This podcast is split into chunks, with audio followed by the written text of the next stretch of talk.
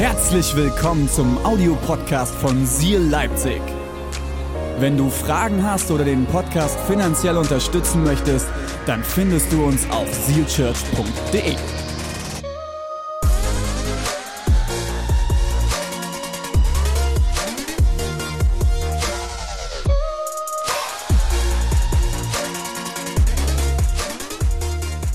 Mach Platz für das Neue.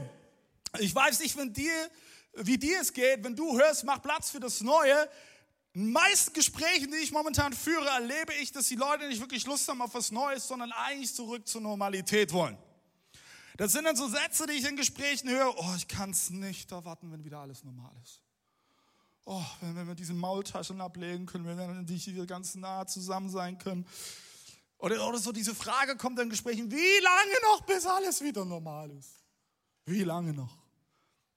Gerade für alle ungeduldigen Menschen ist das sehr herausfordernd. Ja, vielleicht äh, hast du schon sehr, sehr lange Geduld und momentan denkst du, boah, wirklich, mein Geduldsfaden ist kurz vorm Reißen. Wie lange noch? Ich möchte ein paar Fragen reingeben. Was ist, wenn du nicht zur Normalität zurückkehren kannst? Was ist, wenn es nicht mehr wieder normal wird? Und was ist aber, wenn ein neues Normal auf dich wartet in der Zukunft? Was, wenn das Normal, das wir kennen, nicht das Normal ist und das Gott uns leiten und führen möchte? Ich weiß nicht, ob dir das schon mal aufgefallen ist, wenn du die Bibel aufmerksam liest, fällt dir auf, dass Gott nicht wirklich zurück zu etwas führt, sondern immer zu etwas hinführt. Ist es nicht interessant? Und ich glaube, Gott möchte in ein neues Normal führen, eine neue Ära. Und glaub mir eins, wir, wir haben uns nicht überlegt, wir tun jetzt hier so eine übelst monumentale Predigtserie raushauen und dann die neue Ära. Aber ich glaube es wirklich in meinem Herzen, dass Gott uns in ein neues Normal führen möchte. Und ich möchte dir den ersten Punkt mitgeben, die kannst du dir aufschreiben. Wir haben heute vier Punkte. Der erste Punkt lautet, normal ist Geschichte. Das ist vorbei. It's over. Und ich möchte heute mit euch einige Bibelstellen lesen und wir gehen mal ins Alte Testament, erste Teil der Bibel, in 2. Mose Kapitel 14, Verse 10 bis 12. Folgende Situation. Ähm, Israel, die Israeliten sind ganz, ganz frisch aus Ägypten abgehauen und dann lesen wir Folgendes. Als der Pharao näher kam, blickten die Israeliten auf und sahen, die Ägypter rückten in, hinter ihnen heran. Da bekamen die Israeliten große Angst und schrien zum Herrn um Hilfe. Sie beklagten sich bei Mose. Menschen beklagen sich übrigens immer bei den Leitern. Das ist so. Nur so nebenbei. Äh, gab es denn keine Gräber in Ägypten? Hast du uns in die Wüste gebracht, damit wir hier sterben? Wie konntest du uns aus Ägypten führen? Wirklich, das ist der Moment, wo ich mir denke, boah, Mose, du armer Kerl. Weißt du, Mose geht voll aus seiner Komfortzone raus ne?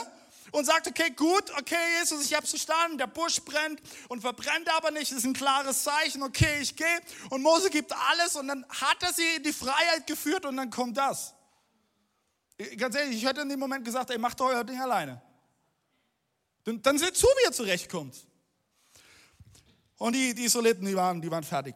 Haben wir nicht schon in Ägypten zu dir gesagt? Lass uns in Ruhe. Wir wollen lieber den Ägyptern dienen.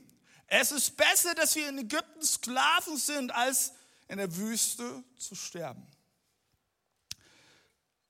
Pass auf, hier liegt eine unglaublich krasse Wahrheit dahinter verborgen. Das Volk Gottes versuchte, zurück in die Normalität zu kommen, während Gott sie versuchte, in etwas Neues hineinzuführen. Das Volk Israel war über 400 Jahre Sklave. Über 400 Jahre waren sie Sklaven in Ägypten und jeder der Israeliten hasste es, aber es war normal für sie. Pass auf, selbst der beschissenste Umstand deines Lebens kann zur Normalität werden.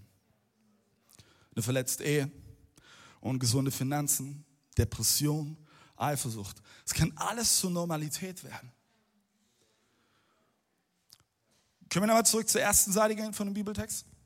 Wir lesen hier, als der Pharao näher kam, blickten die Israeliten auf und sahen.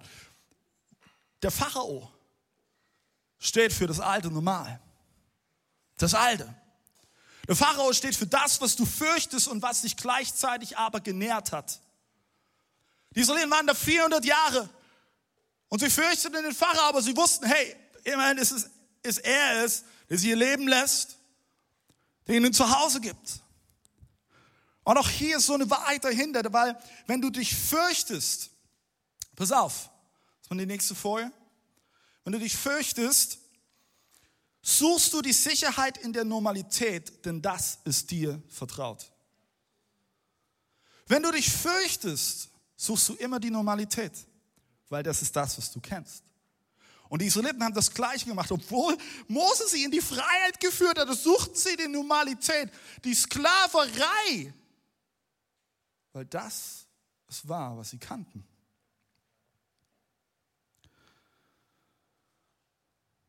Ist es nicht absurd?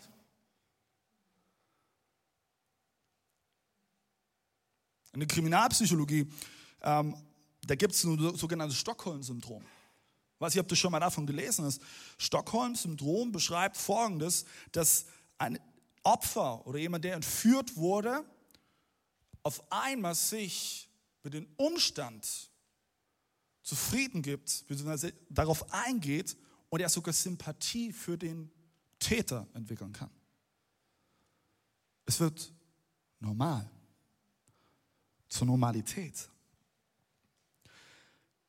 Verstehen wir die falsch? Ich kenne diese Sehnsucht auch in meinem Leben. Diese Sehnsucht, oh, dass alles endlich wieder normal ist. Manche gibt es diese Momente, andere Lebensphasen. Man hat auf einmal vielleicht Kinder, die klein sind, laut sein können, die einen herausfordern. Und ich bin ehrlich, dann hast du mal den Gedanken, oh, also bevor wir Kinder hatten, also die Morgen, die waren entspannter. Es kann sein, dass du an anderen Stellen zurückschaust und denkst, oh, du sehnst dich nach dieser Normalität, nach dieser Stabilität. Und auch ich kenne das. Und irgendwann muss ich feststellen, hey, die, die, diese Sehnsucht, selbst wenn, selbst wenn ich wieder dahin kommen würde, würde es mich nicht erfüllen. Es würde nicht die Erfüllung bringen. Und es ist super spannend. Gott macht einige Zeit später seinem Volk eine Zusage im dritten Buch Mose. Und er macht eine Zusage auf der Grundlage dessen, dass wenn sie gehorsam sind. Und lesen wir folgendes in 3. Mose 26, Vers 10. Ihr werdet zu Beginn einer neuen Ernte immer noch vom Getreide des Vorjahres essen. Lass uns hier kurz stoppen. Genial, oder? Gott versorgt. Zu Beginn der neuen Ernte werden sie immer noch vom Vorjahr die Ernte haben. Aber pass auf. Und noch so viel übrig haben, dass ihr altes Getreide wegwerfen müsst, um Platz für das Neue zu bekommen. Bist du bereit, Platz für das Neue zu machen in deinem Leben? Bist du bereit, Dinge abzuschneiden, Dinge loszulassen, Dinge, Dinge wegzunehmen? Bist du bereit, Dinge wegzuwerfen? Auch wenn sie noch da sind und denkst, oh, man könnte sie ja aufheben. Man, na, nee, das kann, nee, das kann ich noch nicht weggeben. Bist du bereit, Dinge hinter dir zu lassen? Weil ich glaube wirklich, einige weinen noch dem Alten nach und jammern dem alten Zeiten hinterher. Oh, wann ist wieder alles normal? Sodass sie nicht in der Lage sind, das Neue zu empfangen. Wenn du nicht bereit bist, loszulassen, wirst du nicht das Neue empfangen können. Denn es braucht Platz. Es braucht Platz. Deswegen, das Normal ist Geschichte. Mein zweiter Punkt lautet, mach Platz für Auferstehung. Und wir jumpen jetzt mal in das Neue Testament, okay? Wir gehen heute hin und zurück in der Bibel. Das ist richtig gut. Apostelgeschichte, Kapitel 9, Vers 36 bis 40. Da lesen wir folgende Begebenheit. In der Stadt Joppe lebte eine Jüngerin von Jesus, sie hieß Tabitha. Der Name bedeutet Gazelle. Wunderschön, ne? Tabitha tat viel Gutes und half den Armen, wo immer sie konnte. Tabitha war jemand, der es liebte zu dienen, für die Menschen einzutreten. Als Petrus in Luther war, wurde sie plötzlich krank und starb. Man wusch die Tote und badete sie im oberen Stockwerk ihres Hauses auf. Joppe liegt nicht weit von Luther entfernt. Die Gemeinde in Joppe schickte deshalb zwei Männer mit der dringenden Bitte zu Petrus, komm so schnell du kannst zu uns nach Joppe. Petrus ging sofort mit ihnen. Als er angekommen war, führte man ihn in die Kammer, in der die Tote lag. Dort hatten sich viele Witwen eingefunden, denen Tabitha in ihrer Not geholfen hatte. Weinend zeigten sie Petrus Kleider und Mäntel, die Tabitha ihnen genäht hatte. Die Leute, die waren richtig verbunden mit dieser Frau. Doch Petrus schickte sie alle hinaus. Er kniete nieder und betete. Dann wandte er sich der Toten zu und sagte, Tabitha, steh auf. Sofort öffnete sie die Augen, sah Petrus an und richtete sich auf. Mach Platz für Auferstehung. Das erste, was mir auffällt, Gott gab Petrus eine Gelegenheit, für die er noch nicht mal gebetet hatte. Ist das nicht krass? Gott gibt dir und mir Gelegenheiten, die du noch nicht mal auf den Schirm hattest. Und die Frage ist, wie reagierst du in dem Moment? Petrus kam in diese Szenerie rein, ja? In diese, in diese Kammer. Tabitha lag da, tot, aufgebahrt. Und die Witwen um sie herum heulen. Ich weiß ob du schon mal so ein Weinen gehört hast, wenn jemand gestorben ist. Das ist nicht so, oh, ich habe mir meine kleine Zehe eingehauen. Das ist, das ist ein Jammern, das ist ein tiefes Schluchzen. Und wirklich, ich liebe Petrus. Petrus kommt in diese Szene rein. Und ich glaube, so am Anfang sagt er so, oh, können ihr ein bisschen leise sein, bitte? Können ihr ein bisschen leise sein? Und die Frauen um ihn herum, ah, heulen, weinen. Und was macht Petrus? Der schickt sie raus. Der schmeißt sie raus. Könnt ihr, könnt ihr bitte draußen heulen? Könnt, könnt ihr bitte gehen? Geht. Warum macht er das? Weil er Platz schaffte für die Auferstehung. Es gibt Dinge in deinem Leben, denen hängst du noch an und den trauerst du nach. Du bist, und verstehe mich nicht falsch, wir alle haben diese Situation in unserem Leben. Du bist wie die Witwe, die da am Todesbett steht und jammert und weint und trauert. Dabei siehst du in diesem Moment gerade eben nicht, dass es Raum braucht für Auferstehung und dass Gott etwas Neues schaffen will und dass er das Tote in Leben wiederbringen möchte. Und ich möchte dich ermutigen, mach Platz für Auferstehung. Es ist Zeit, meine Lieben, die Tränen abzuwischen und zu sagen, hey, wir schauen nach vorn. Und bitte verstehe mich nicht falsch, es geht nicht darum, dass ich dir sage, du darfst nicht trauen. Ein Trauerprozess ist was ganz Individuelles. Das weiß ich.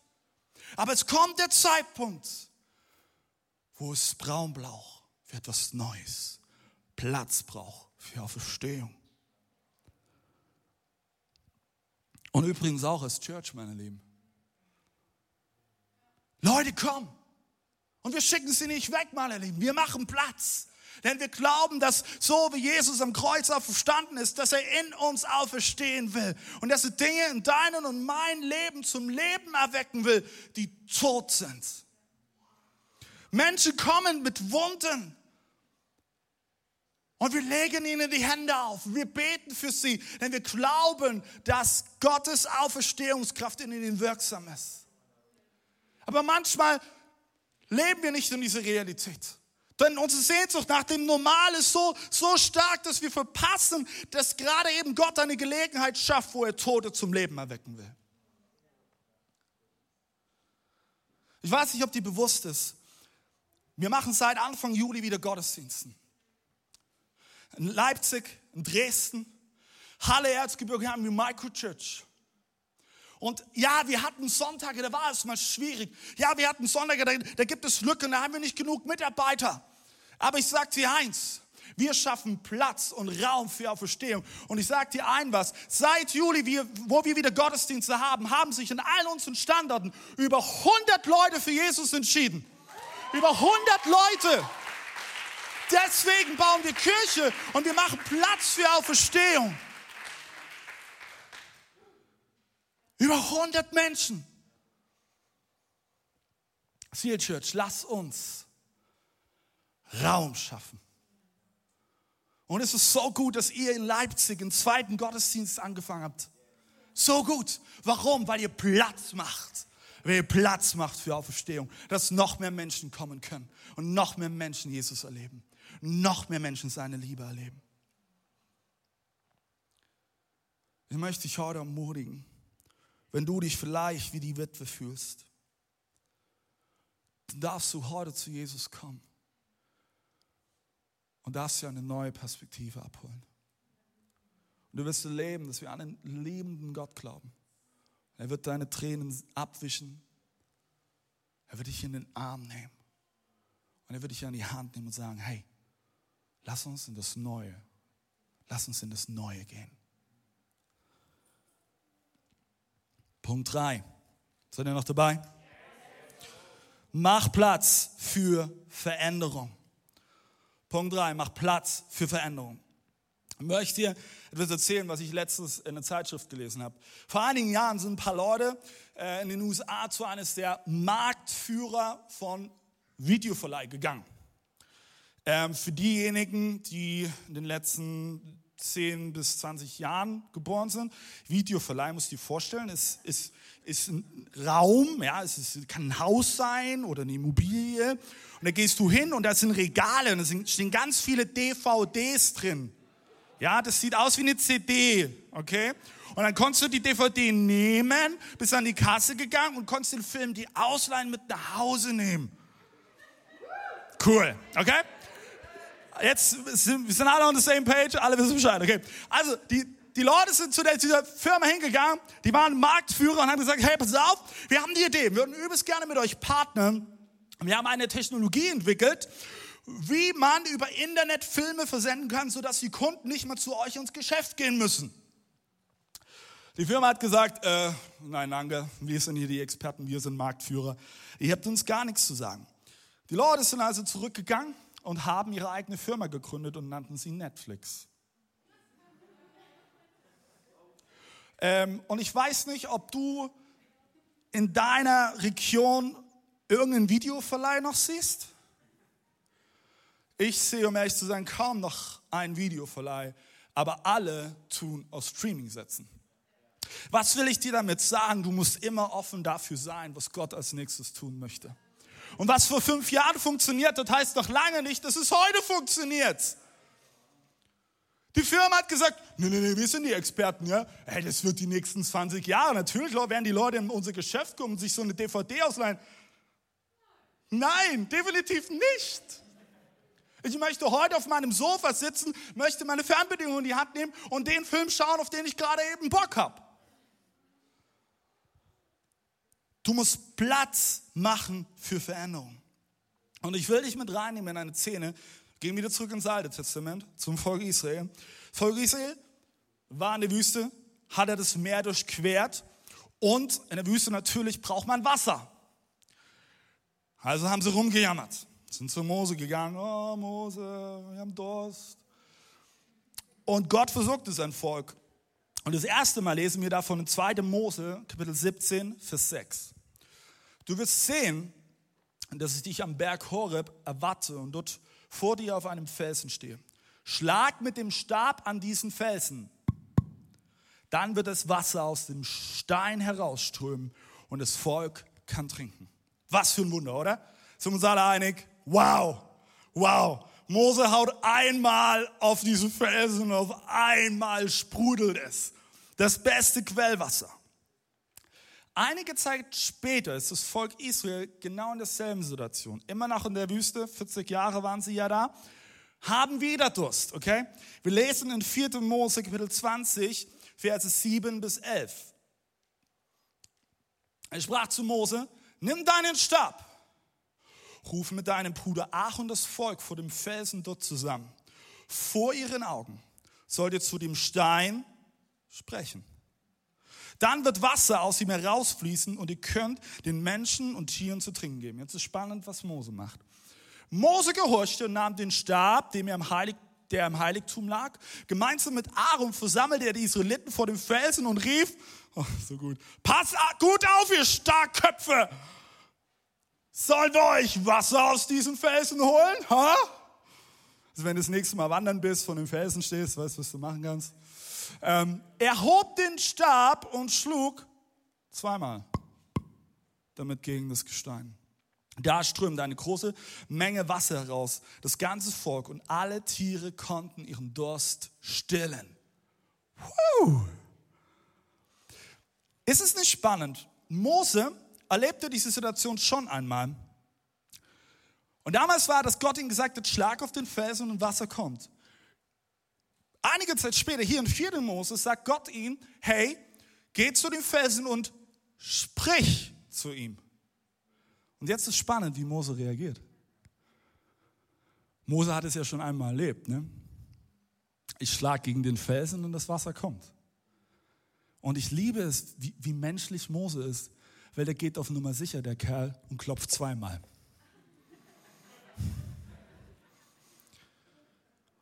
Geh ich mal auf Nummer sicher und klopft zweimal. Man weiß ja nie. Wir glauben so oft, hey, das hat das letzte Mal funktioniert, dann wird es auch jetzt funktionieren. Mose fehlt in diesem Moment das Vertrauen und er wollte sicher gehen, dass auch wirklich Wasser kommt. Aber hey, ich möchte dich heute einladen. Schreib dir folgenden Satz ein. Öffne dich für das Neue, denn Gott möchte immer neue Wege gehen. Gott war dennoch so voller Gnade, dass obwohl Mose zweimal gegen den Stein geklopft hat, das Wasser floss und das Volk versorgt wurde, aber es hatte auch eine Konsequenz. Denn dies, zu diesem Zeitpunkt sagte Gott zu Mose und Aaron, dass sie nicht das gelobte Land sehen werden. Wenn das Vertrauen fehlte.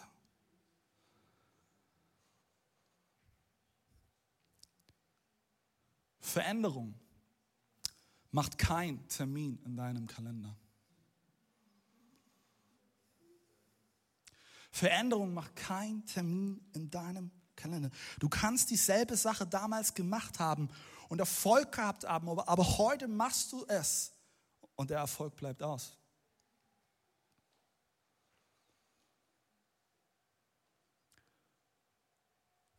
Church, lass uns als Kirche Platz machen für Veränderung.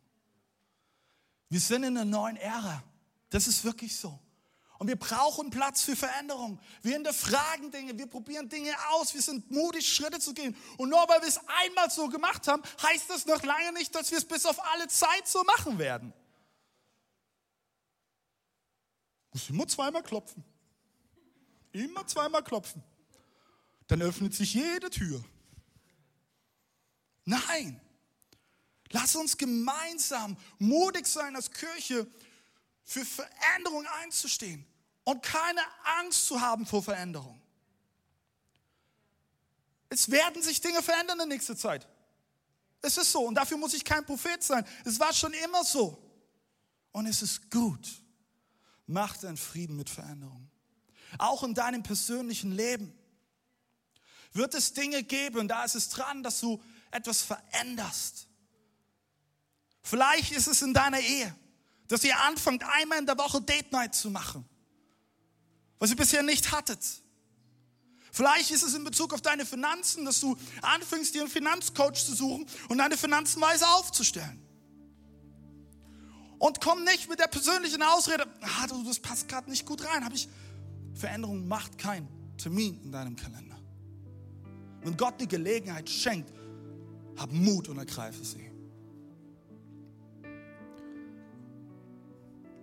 Mein letzter Punkt.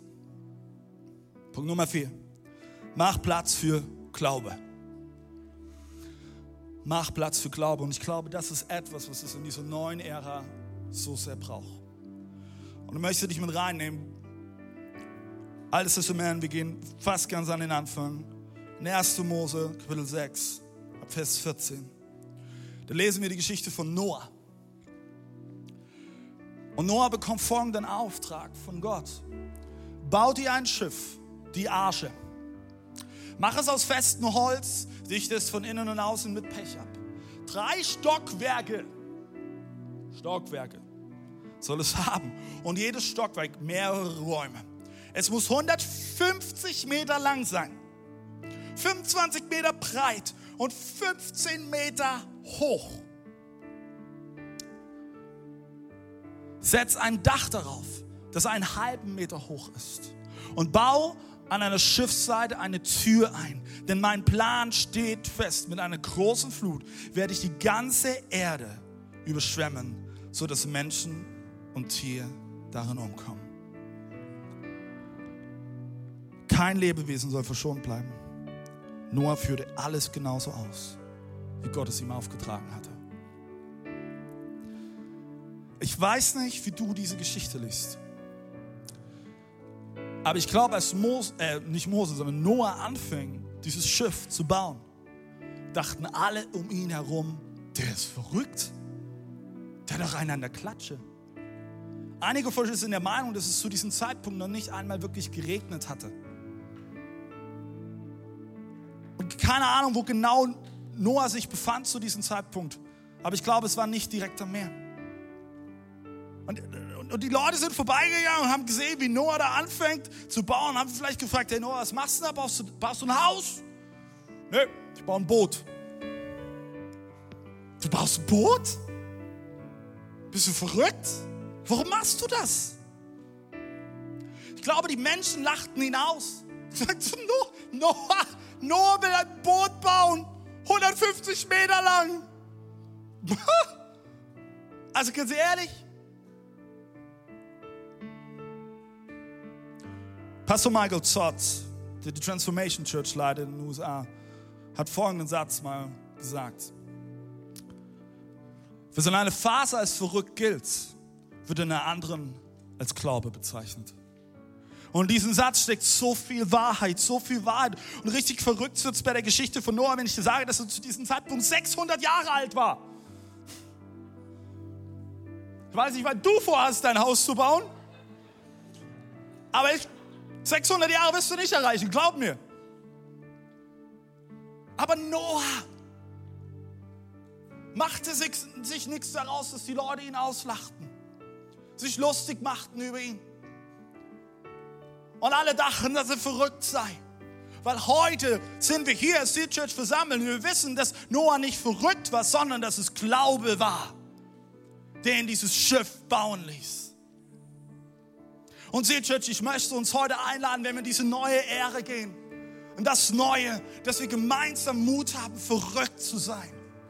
Verrückte Dinge zu tun. Und vielleicht werden die Menschen in unserem Umfeld uns auslachen. Und genauso wie sie auf Noah geschaut haben, werden sie sagen, hey, was macht ihr denn hier? Ihr tut euch zur Dauermedie so, so, so eine Location holen, so eine riesen LED-Wand mit Ben. Seid ihr nicht mehr ganz dicht? Ja, vielleicht sind wir das nicht, aber wir haben Glaube. Wir haben Glaube. Und hey, es geht noch weiter. Wir haben nicht nur Glaube, dass es in Leipzig passiert, wir haben Glaube, dass es in Dresden passiert, in Halle passiert, in Erzgebirge passiert, in unserer ganzen Region Mitteldeutschland. Und ist das verrückt? Oh ja. Aber ich glaube, Gott sucht manchmal nach verrückten Menschen, die den Mut haben, seine Wege zu gehen. Wie wäre es, wenn wir Wege bestreiten, wo den Generationen vor uns der Mut gefehlt hatte. Wie wäre es, wenn wir gemeinsam einen Glauben trainieren, der mit den Augen des Unmöglichen sieht? Denn wir wissen, das Unmögliche wird bei Gott möglich werden. Und ich möchte schließen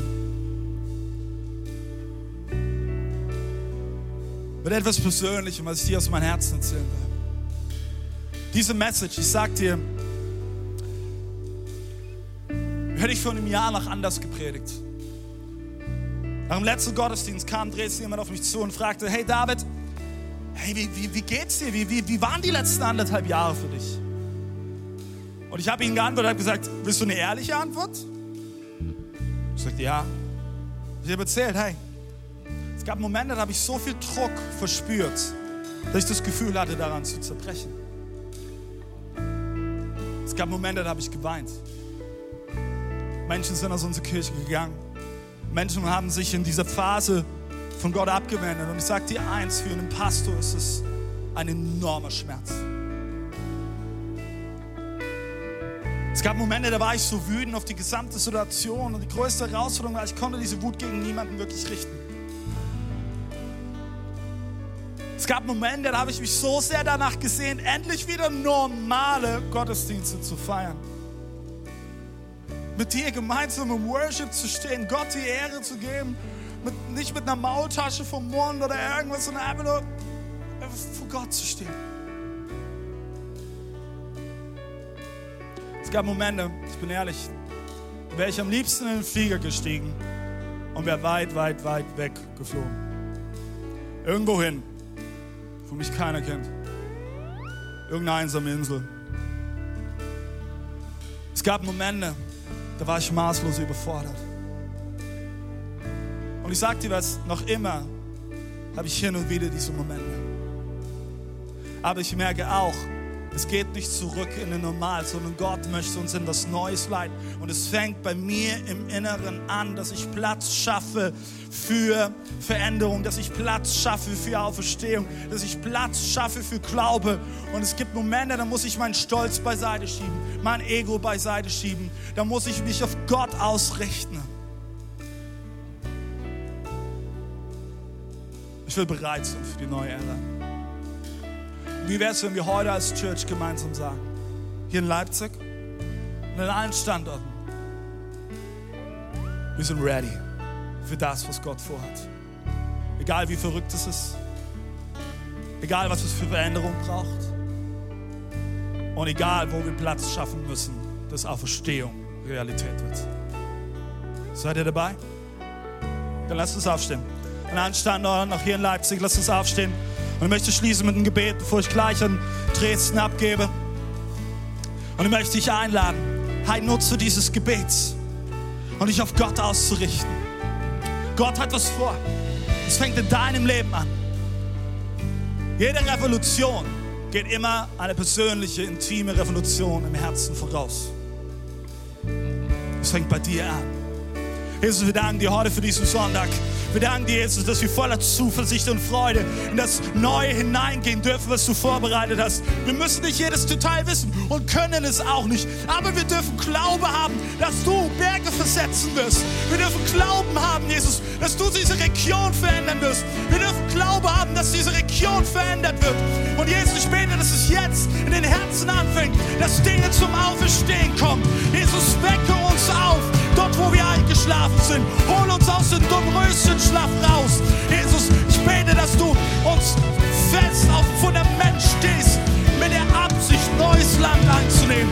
Jesus, wir wollen uns nicht zufrieden geben mit dem Alten. Jesus, wir wollen nicht zurück in, das, in die Normalität, sondern wir wollen das neue Normal, das Neue, was du für uns vorbereitet hast.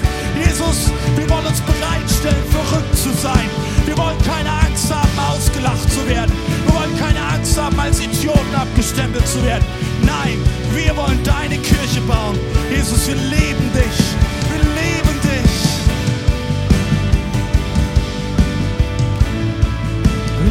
Jesus. Lindas.